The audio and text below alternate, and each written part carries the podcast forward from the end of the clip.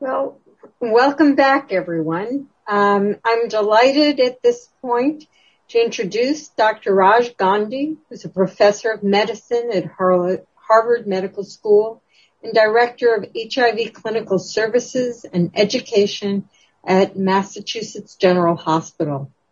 He's the site leader at the MGH AIDS clinical trial site, the Harvard Boston Medical Center, and he's also director of the Harvard University CFAR Clinical Core.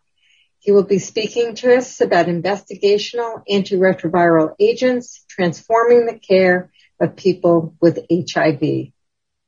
Over to you. Thanks, Dr. Abrams. Um, there was a lot of exciting new developments in this area of investigational ART, and I'm going to reflect on how it may transform the care of our patients over the next years. Here are my disclosures. And here are learning objectives for today. So I'd like to reflect on what I think the future of ART is going to be. And now it's impossible to see the future, as a sage once said, but we're going to try over the next 25 minutes to see how far we can get. So what we're going to do is start off by talking about why we need new ART. We'll talk about the new drugs and we'll uh, weave in the new updates from CROI this year. And then we'll reflect on how we might use those new drugs. So why do we need new ART? We have more than 30 drugs for treating people with HIV. There's high rates of viral suppression and low rates of toxicity. But I think our current regimens, regimens continue to have limitations. We've learned about weight gain, and that was certainly a prominent theme at CROI this year, as well as drug interactions. All of our regimens, up until very recently, uh, have involved daily oral dosing, which is a challenge for some of the most vulnerable people. There's limited safety uh, uh, information on the safety of many of our regimens during pregnancy, and then there are high costs, especially here in the United States. So I'm going to give you three examples of patients of mine uh, in whom I think new ART really could uh, be beneficial. And the first is an example of a person who is doing well on current therapy. It's a 25 year old woman. She's virologically suppressed on a single pill combination, but she wants to take fewer pills. She's worried uh, about what the medicines will do to her over the long term. And so that's an example, and we'll talk about what may be in store for her. A second example is a person struggling with daily oral ART, a 45 year old man. He's had swallowing difficulties for a number of years. He has depression and he has on again, off again virologic suppression. And then finally, a person with multi-drug resistant HIV. An example here is a 55 year old man with HIV since the 1990s. He's been on multiple regimens and he now has virus that's resistant to all available classes. So I think the things that we want or really need differ depending on the particulars of the patient. So for the first person, uh, someone who's doing well on ART, certainly fewer drugs with less toxicity, drugs that have l- reduced dosing frequencies, a high barrier to resistance. In the setting of um, daily oral therapy, if there's a way to have less visibility, it might reduce stigma. And then, of course, safety during pregnancy and a lower cost with better access. For someone who is struggling with daily oral oral ART. I think many of these same considerations apply, but here I think the, the, the focus should be on regimens with have, which have reduced dosing frequency and a high barrier to resistance, as well as regimens that give less visibility and may thereby reduce stigma. And we heard earlier today about uh, the uh, cabotegravir rilpivirine option, and we won't talk about that in this lecture because we've talked about it already, uh, but that's an example. And then last but not least, a person with multi-drug resistant HIV I think the main need, of course, is a regimen that has activity against drug-resistant virus, and we'll talk about that as well.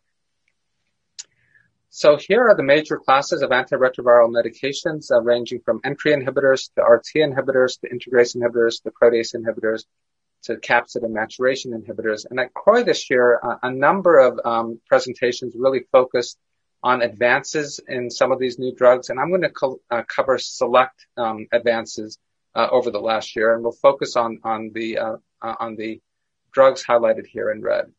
And what we'll do in particular is we'll start off with the drug islatravir. Islatravir is a nucleoside RT translocation inhibitor, so it represents a, a new um, mechanism of action.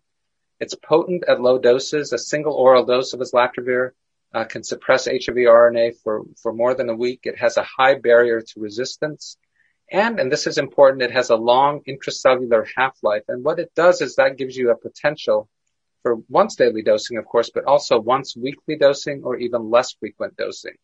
We've heard a lot about this drug over the last few years, and so I'll present some of the more recent advances uh, on islatravir, and we'll um, we'll um, reflect on exactly where we are with this particular drug.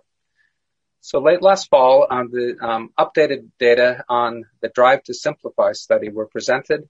This is a phase 2b study in which people start on islatravir, doravirine, and 3TC. They start on three drug therapy, or they start on uh, TDF, 3TC, and doravirine. And then at week 24, if they're suppressed, they switch over to two drug therapy with islatravir, doravirine, or they continue uh, their three drug therapy. And what you see in the um, graphic here is that at three different dosages of islatravir, high rates of virologic suppression, comparable uh, to uh, three drug therapy, which is shown in gray.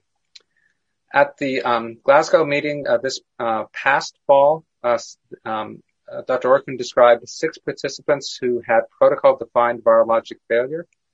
All of them had a viral load less than 100, and there were no confirmed viral loads over 80. And three of the six continued to have low-level viremia even after switching to another regimen, suggesting that these individuals were uh, controlling virus on their islatravir uh. Now, islatravir doravirine now is transitioning from phase two trials of the sort that we've heard about in the past to phase three trials. And where phase three trials are, are going are switch studies, taking people who are suppressed on three drug therapy and seeing how they do on a two drug regimen of islatravir doravirine. People with multi-drug resistance, um, because of this novel mechanism, uh, there is um, uh, uh, optimism that this might have uh, activity against um, a virus that's resistant to other classes. And then it's also being studied in treatment naive participants. There are also um, uh, reasons to uh, think that this particular drug may have a role in pre-exposure prophylaxis. There's a phase two trial of PrEP with islatravir where the drug is being given once a month. Again, um, really taking advantage of that long half-life. There are important phase three trials called the Impower 22 and Impower uh, 024 studies. And these are looking at oral islatravir given monthly versus uh, TDF FTC, or in the case of um, um, men who have sex with men or transgender women who have sex with men, um, TDF FTC or TAF FTC. So it's going to compare in a phase three trial current um, PrEP to once a month uh, oral islatravir. And then finally, there are promising PK results with an islatravir implant. I'm going to keep our focus largely on treatment, and so we won't talk more about uh, PrEP uh, during this talk. So we talked about islatravir, which has the potential to be given once a week um, based on its PK. What would it be paired with? And at this year's CROI, we heard new data on MK8507. This is an investigational NNRTI. What's interesting about this drug is it has high antiviral potency, including against virus that has that have mutations against uh, other NNRTIs. It has a resistance profile that's very comparable to doravirine. So it has activity against virus that has K103N, Y181C or K, uh, G190A, similar to doravirine. Now, the PK of MK8507 supports once weekly dosing because it has a long half-life.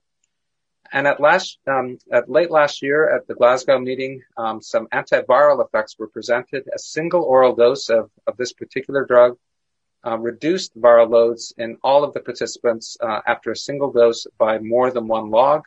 One patient developed a mutation, but that was a person who had a, a delay in uh, starting on to three drug therapy. So what's in the offing? What's coming down the pike? There is a phase 2b switch study where the um, combination of islatravir with MK8507 will be given and dosed weekly. And we do know that some um, patients um, do prefer a less frequent dosing, and so this will be an interesting trial to keep your eye on over the next years. Now let's switch gears to capsid inhibitors. Um, capsid inhibitors, just as a reminder, the HIV capsid is a, conical structure that wraps itself around the genome and around viral proteins such as reverse transcriptase and integrase. The capsid core has a multiple capsid uh, protein subunits. And what happens is when a virus gets into a cell, that capsid core disassembles. And the virus life cycle requires that disassembly in order for the next stages of the virus life, cycle to take place. Late in the uh, HIV life cycle, the capsid proteins reassemble and then they mature themselves into the capsid core's final conical shape.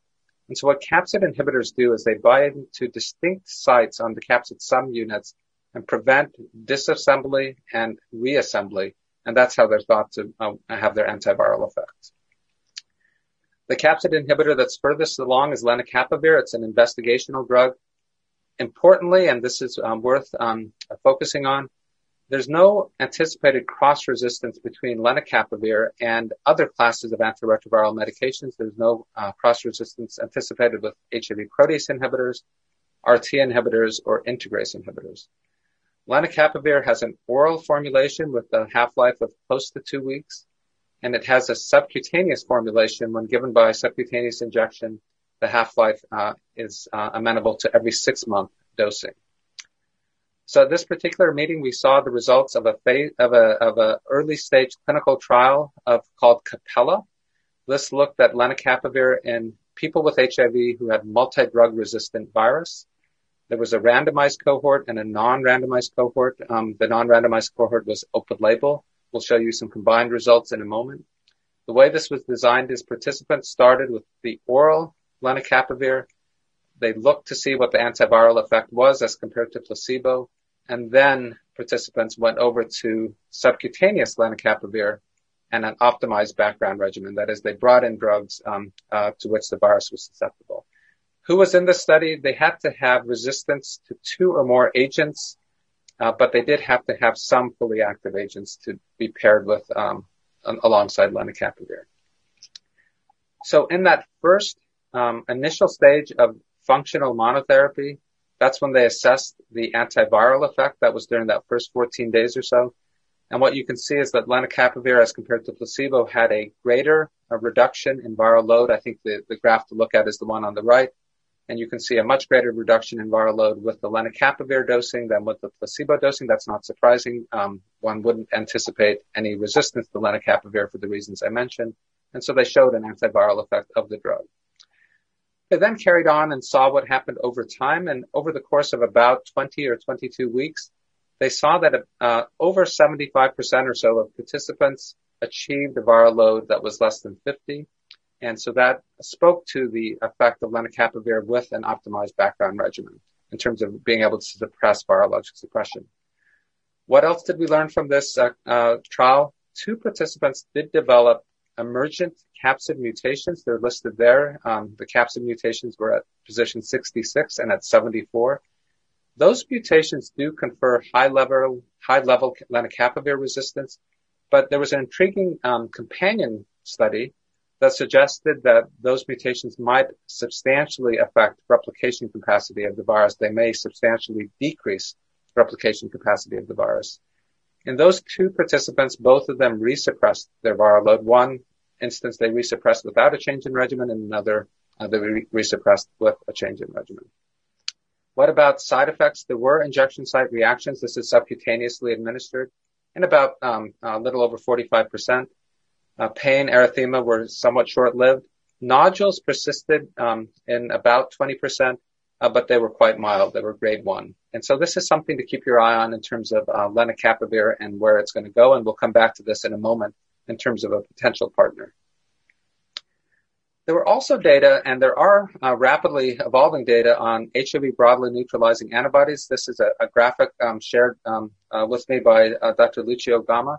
And this shows you a, a, variety of these different broadly neutralizing antibodies that target different parts of the HIV um, envelope and you can see the different um, antibodies and, and the ones that are in clinical trials are, are listed in this particular slide.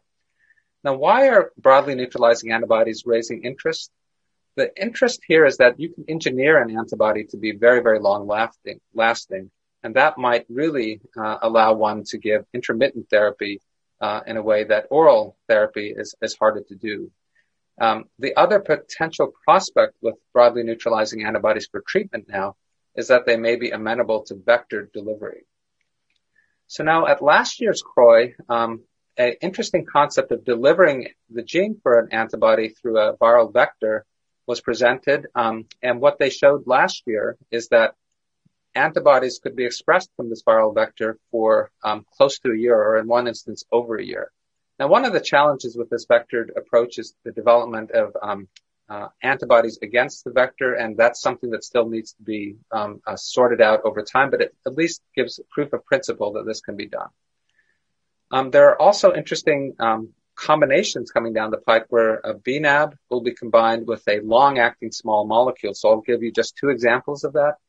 The AIDS Clinical Trials Group is doing a study where an antibody, VRC07, is going to be combined with long-acting cabotegravir to see if people with HIV can be suppressed on this, on this combination. And there's also a prospect of combining two different uh, broadly neutralizing antibodies listed here, uh, 3BNC117, 10-1074, combining these long-lasting versions of these broadly uh, neutralizing antibodies alongside lenacapavir, and a trial is being planned uh, of that combination of antibodies with a capsid inhibitor. The last um, uh, new drug I'll cover is a maturation inhibitor. Uh, it goes by the very long name of, uh, shown here, but people abbreviate it GSK254.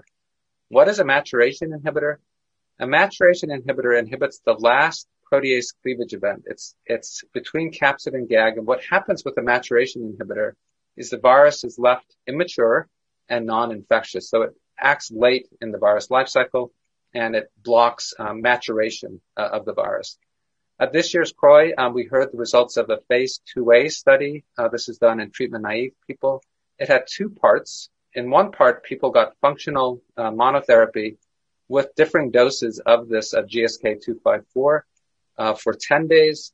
Now, what happened there is some of the people with 10 days of monotherapy did develop resistance. There was also a part two where people were, um, the lead in was with seven days of, of GSK 254. And there, what you see in the bottom right is uh, a, a, decline in viral load with different doses of the of the maturation inhibitor, and no resistance emerged. So where are we with this maturation inhibitor? There's an ongoing phase 2b study of GSK 254 in combination now with two nucleoside RT inhibitors in treatment naive adults, and I think that if it moves forward, re- would represent a, an entirely new class of antiretroviral therapy. So with this in hand, let's talk a little bit about how we might uh, use uh, new drugs uh, as they are developed. And I think it's it's profitable or it's useful to reflect on some lessons from other fields where other fields have used long-acting formulations in, in different uh, settings. So we'll start with long-acting reversible contraceptives. Uh, long-acting reversible contraceptives include things like IUDs and implants. These can stay in for years, um, um, kind of a get it and forget it in terms of its approach. Uh, so that's one model. There's also um, medroxyprogesterone acetate injections, which last for three months. When uh, when uh, our colleagues um, have looked at um, these long-acting reversible contraceptives, in general, they found a lower failure rate than shorter-acting contraceptives the lessons for our field of ART, I think choice matters. Uh, giving people uh, a variety of different choices, I think, is, is critical. And uh, intriguing ideas could injectable contraceptives and long-acting ART actually be combined and delivered together. Bisphosphonates for osteoporosis is another example of, um, of long-acting therapy. We know that there are yearly injectable bisphosphonates. There are also monthly, weekly, and daily um, bisphosphonates. Studies have shown that adherence and persistence, the ability to stay on bisphosphonates, seems to be best with the yearly injectables, uh, better than weekly and better than oral, uh, better than daily. Um, what it means to me as an HIV clinician is I think when it comes to dosing interval, uh, the longer the better. But then again, uh, there's um, real utility to choices. Long-acting injectable psychiatric medications have the ability to be given every three months. There are studies showing decreased discontinuation rates, lower hospitalization rates. But when I talk to my psychiatrist colleagues, they say that these are often underutilized, in part because of cost, and in part because they have to be given in clinics. And so a lesson for ART is that we have to pay attention to how do we facilitate delivery. And then last but not least, our PCSK9 inhibitors. These are used for cardiovascular disease prevention. These can be given every two or four weeks. They're self-administered. If you've seen these with your patients, they're like a little pen that people can give um, an injection to themselves. These have been somewhat limited in uptake in part because of cost. So the lessons for our field, I think self-administration clearly is desirable and they need, drugs need to be priced competitively so cost does not end up being a barrier. So how do our long-acting drugs stack up in terms of how they might be used? We've already heard about cabotegravir, rilpivirine. Uh, islatravir and lenacapavir, which we've covered um, in this session, one of the real issues with those is um, what are their partners? Um, how do they get partnered with another long-acting agent? Because they've often been studied to date with oral agents, which are given less frequently. Now, just recently, around the time of CROI, uh, the companies that make um, lenacapavir and islatravir announced a partnership where they will develop and, and um, commercialize long-acting combinations of lenacapavir and islatravir, and I think that could be a positive step forward in terms of combining these long-acting drugs. Who will we treat with long-acting ART? I think for most of my patients, oral daily ART is going to be um, effective and going to remain their most convenient option. I think it will be long-acting therapy will be a good option for patients who struggle with daily oral regimens, those who have swallowing difficulties, those who aren't taking oral medicines after surgery, those who, because of either external or internal stigma, find a long-acting uh, drug more um, amenable, or for someone who just doesn't want to take a medicine uh, every single day.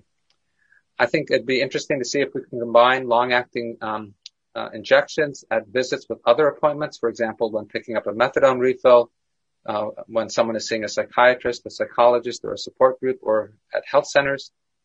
But the considerations, of course, are things like the long PK tail, the need for oral bridging if there's a missed injection. Of course, that's being discussed with cabotegravir, rilpivirine. The need for reminders, logistics, and how do we manage toxicities if they develop? What if a recipient becomes pregnant? And what to do if a person requires a medicine that interacts with long-acting ART? I think we will learn uh, about these challenges with cabotegravir, rilpivirine, and then I think apply what we learned to, to newer uh, and, and future long-acting regimens.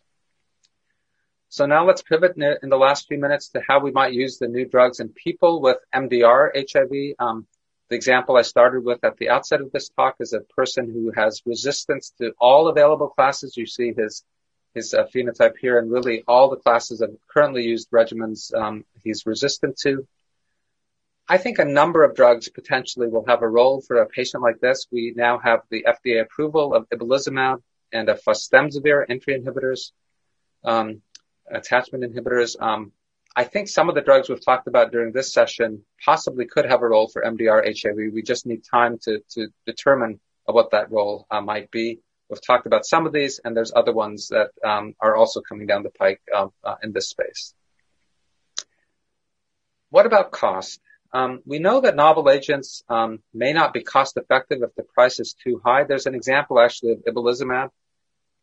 Interesting analysis done by one of my colleagues uh, found that even though this is um, a very expensive drug, because of the small number of people who need ibalizumab, the effect on overall care costs is likely to be limited. Um, they estimated about a percent or a percent and a half over five years. And an interesting concept is, is it justifiable to spend more on individuals whose life is in peril? That is in someone who has multi-drug resistant HIV. This is sometimes called the role of rescue. But I think the fundamental point here is that new drugs, especially those designed for initial therapy, need to be priced lower to ensure access. Access to the largest number of people in the US, access to the largest number, number of people around the world. And by 2030, which is not long from now, up to 4.6 million people may need second line therapy in Africa, and some of them will need these novel drugs that we've been talking about uh, during this session. So let me pull this all together for my patient who started off, who's doing well on ART, but who wants to take fewer medicines.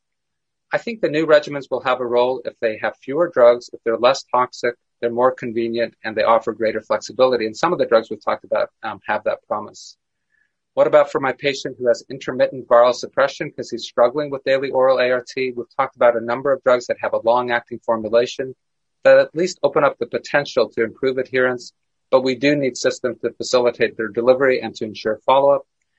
And my patient who has multi-drug resistant HIV with virus resistant to all available classes, I think these novel drugs and new classes does prom- do promise hope. So in my last slide before my acknowledgments, what is the future of ART?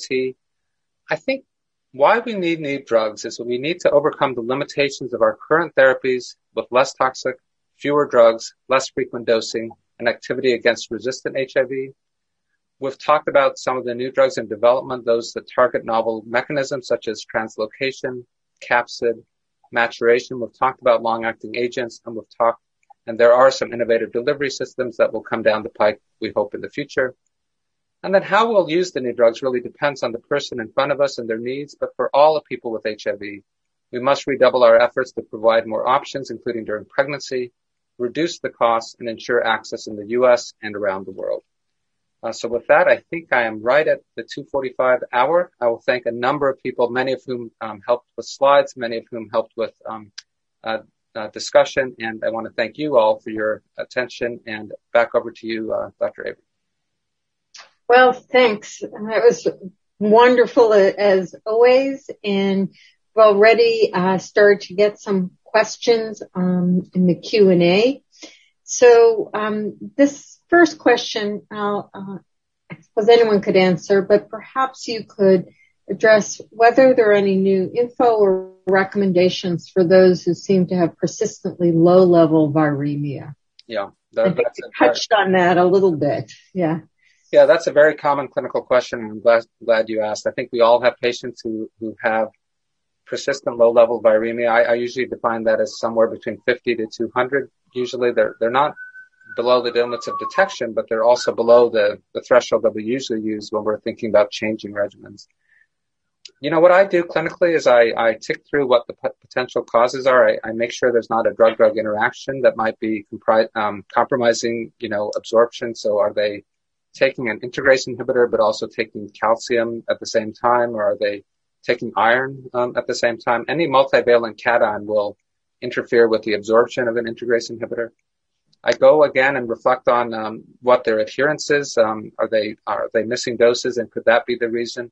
But when I go through that, if at the end of the day I find no um, drug-drug interactions, I find no evidence, you know, uh, really no concern around non-adherence, then I'm usually reassured. And there is a study that was published in um, 2020 by John Mellors and his group that looked at this idea of so-called non-suppressible viremia.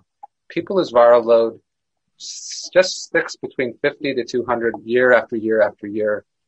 And what he showed, interestingly, is that may be due to um, kind of uh, clones of virus that come out from the reservoir but aren't really replicating. That was the lesson of his of his study is that this very very low level viremia, in many instances, is just um, virus that comes out from the reservoir without a full cycle of replication.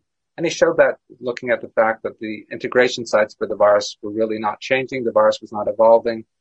Uh, and so what that has told me is that for some of my patients, I think it's safe to just continue their current regimen keep uh, uh, an eye out on adherence, keep an eye out on um, on uh, drug-drug interactions, but I don't intensify them. I don't add drugs, and I typically don't change their drugs unless there's some reason for convenience. So this is a real entity. I think it reflects reservoir virus, and, and that's been my, my thinking about it. Super. So we have another question. Um, since the high frequency of visits cannot really be medically justified for well-controlled HIV infection. Clinic visits for injection could deploy resources. So really the error of every three month visit is great to maintain relationships, but can we justify it medically? Um, let me make sure I understand the question. Is it having to do with, is it still needed to see our patients every three months, um, or are we in an era that we can space out the visits? Is that?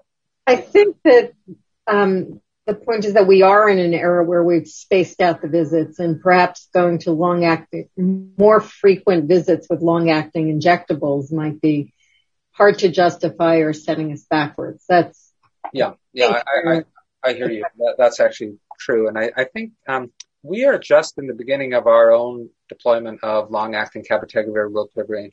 We started our very first patient in our clinic was someone with short gut syndrome. Um, so there was um, reasons why daily oral therapy were, was was problematic.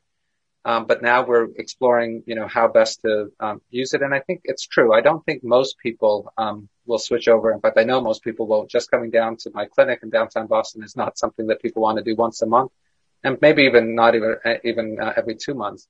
But I think there will be some patients in whom um, that kind of option does um, maintain them and, and, allow them to continue on ART. But I don't think it will be the, the majority of people. And the point about resources is a very good one. Um, uh, yeah, I'm, I'm happy. I don't know if there's other people on the panel who'd like to comment, but that's been my. I, I think um, we're all exploring this space right now in terms of who the right person is for long-acting therapy. And I, I think uh, Sue made the point. This is the first generation of these right. agents. And I think we expect to see you know, better dosing intervals in the, in the future with other agents. Yeah, exactly.